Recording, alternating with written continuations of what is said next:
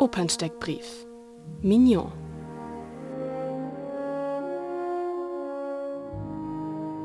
Der stärkste Satz. Kennst du das Land, wo die Zitronen blühen? Lied der Mignon, in dem Erinnerungen an ihre unklare Vergangenheit wach werden und ihre Liebe zu Wilhelm Meister zum Ausdruck kommt.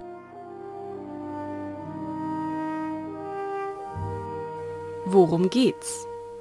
Die Tochter Lotharios ist als Kind entführt worden und trägt nun den Namen Mignon. Viele Jahre später wird sie von Wilhelm Meister freigekauft und verliebt sich in ihren Retter.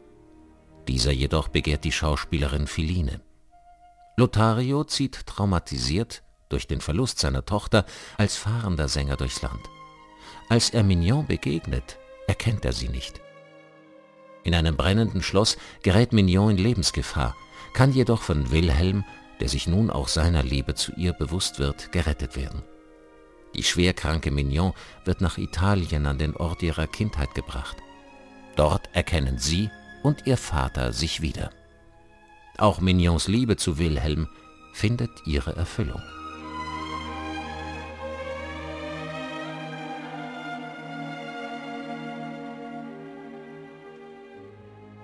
Wie klingt's? Bei der Partitur von Mignon haben wir es mit einer Partitur voller Lyrismen und einer großen Palette an Farben zu tun, die die Gesangslinien sehr sangbar machen. Daher haben wir dann auch diese Arien mit, mit Ohrwurm-Charakter, wie kennst du das Land, wo die Zitronen blühen, also Mignons Lied, das auch in der Ouvertüre schon vorgestellt wird, da der Komponist mit einer Erinnerungsmotivtechnik arbeitet der Komponist verdeutlicht uns auch schon in der Ouvertüre, worum es geht, wer die zentralen Figuren sind. Es wird nämlich einerseits Mignon, die Titelfigur, vorgestellt, wenn das ihr Lied, kennst du das Land, wo die Zitronen blühen, anzitiert wird. Andererseits haben wir eine exponierte Hafenkadenz, die verweist natürlich auf Lothario, den Hafner, den fahrenden Musiker. Aber zum Beispiel Wilhelm Meister spielt in der Ouvertüre, würde ich mal sagen, so musikalisch gar keine zentrale Rolle.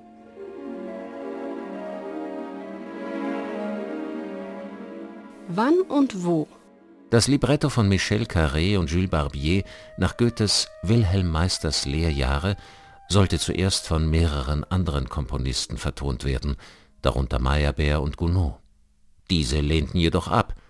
Daraufhin bot der Direktor der Pariser Opéra Comique den Stoff Ambroise Thomas an, der mit Mignon schließlich ein zentrales Werk der Gattung Opéra Comique schuf Uraufgeführt wurde das Werk am 17. November 1866 in eben dem Theater, das sich diesem Genre verschrieben hatte, mit Sitz in der Salle Favart im zweiten Pariser Arrondissement.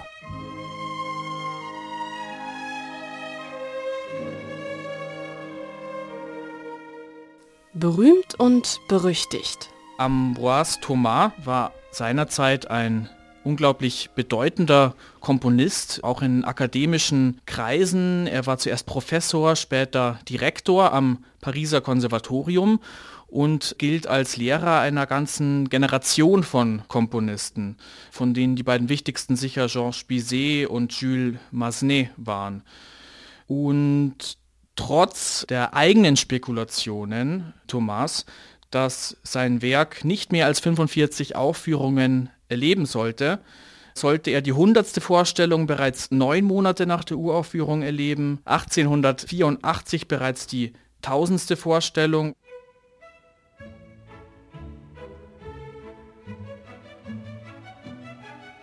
Was sagen andere?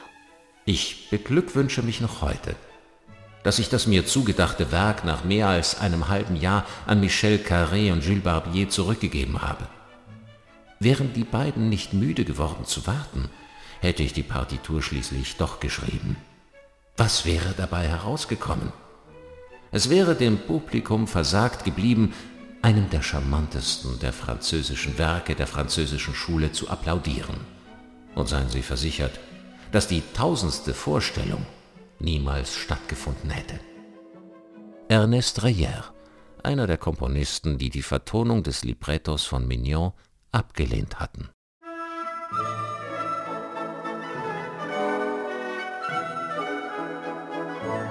Die zündende Idee. Die zündende Idee für das Regiekonzept von Mignon ist der, der Brand, das Feuer, das ja auch eine zentrale Rolle spielt in der Handlung, der Brand des Theaters, aus dem Wilhelm Meister Mignon rettet. Wir haben uns das dann zum Ausgangspunkt genommen, um den Bogen zu schlagen von diesem Brand zur Vorgeschichte, die ja nur so vage erzählt wird im Libretto von Mignon. Und zwar wird dann der, der Brand ein traumatisches Erlebnis für Mignon, das ein früheres Trauma wieder freilegt und verschüttete Erinnerungsstücke, Erinnerungsfragmente, die sie noch hat an ihre Herkunft, ihre Vergangenheit, äh, ihre Familie, so langsam wieder freigelegt werden können.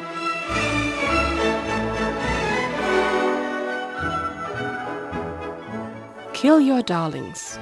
Sowohl Mignon als auch Ihr Vater Lothario sind ja auf der Suche nach sich selbst, nach ihrem Liebsten, nach der Tochter bzw. dem Vater der Familie. Sie wissen beide nicht mehr so richtig, was da passiert ist, haben ein Trauma davongetragen und könnten jetzt natürlich versuchen, mit dieser verschütteten Vergangenheit abzuschließen, ganz im Sinne unseres Spielzeitmottos Kill Your Darlings. In der Oper kommt es aber anders. In der ganzen Oper geht es ja darum, dass diese beiden Figuren Mignon und Lothario mit großer Ausdauer eben auf der Suche sind nach sich, ihrer Identität, ihrer Herkunft, ihrer Familie.